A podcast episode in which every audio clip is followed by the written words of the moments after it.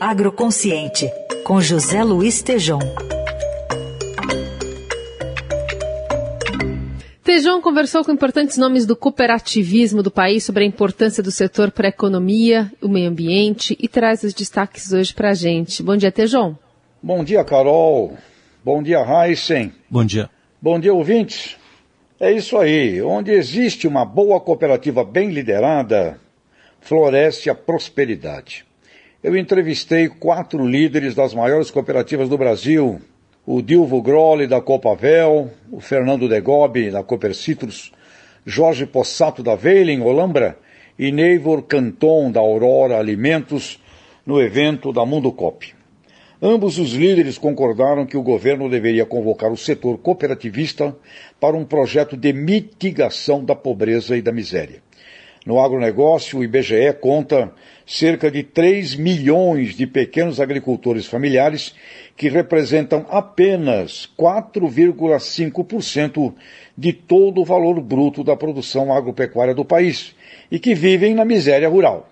Da mesma forma, o índice de perda de qualidade de vida IPQD no período da pandemia revelou que as famílias rurais são as que mais perderam qualidade de vida comparada por outro lado, dentro do sistema cooperativista, que reúne mais de um milhão de famílias agrícolas, o setor responde por cerca de 54% de toda a produção agropecuária.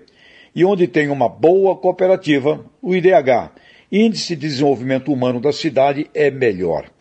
Os quatro líderes concordam que o desenvolvimento das áreas de maior pobreza, como Nordeste e Norte, onde existe predominância de pequenas propriedades, será necessário levar educação e cultura do cooperativismo. O sistema já conta com organizações estaduais e também com o SESCOP. A OCB, Organização das Cooperativas Brasileiras, realiza um trabalho constante neste sentido também. Os líderes salientaram ainda a importância da abordagem cooperativista na COP26, onde o modelo das cooperativas é um arranjo produtivo que já nasce ESG.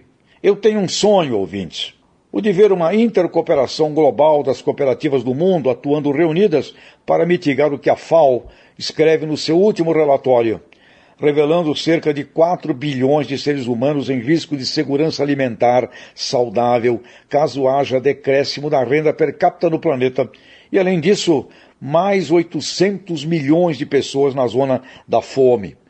Com as cooperativas ocorre a velha sabedoria bíblica: não dar o peixe, e sim ensinar a pescar.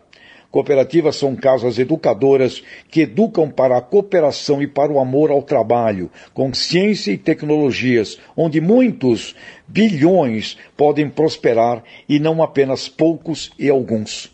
Ouvintes, Raíssa Carol, quem sabe começar com o Brasil sem fome e depois a América do Sul registrou Dilvo Grolli e de forma unânime todos concordamos. Prosperidade para todos, como Márcio Lopes da OCB tem enfatizado. E o que é prosperidade? A governança da esperança. Líderes cooperativistas do Brasil, nunca a nação precisou tanto de vocês como a partir deste 2022. Até sexta. Um grande abraço. Valeu, Tejon. Até sexta.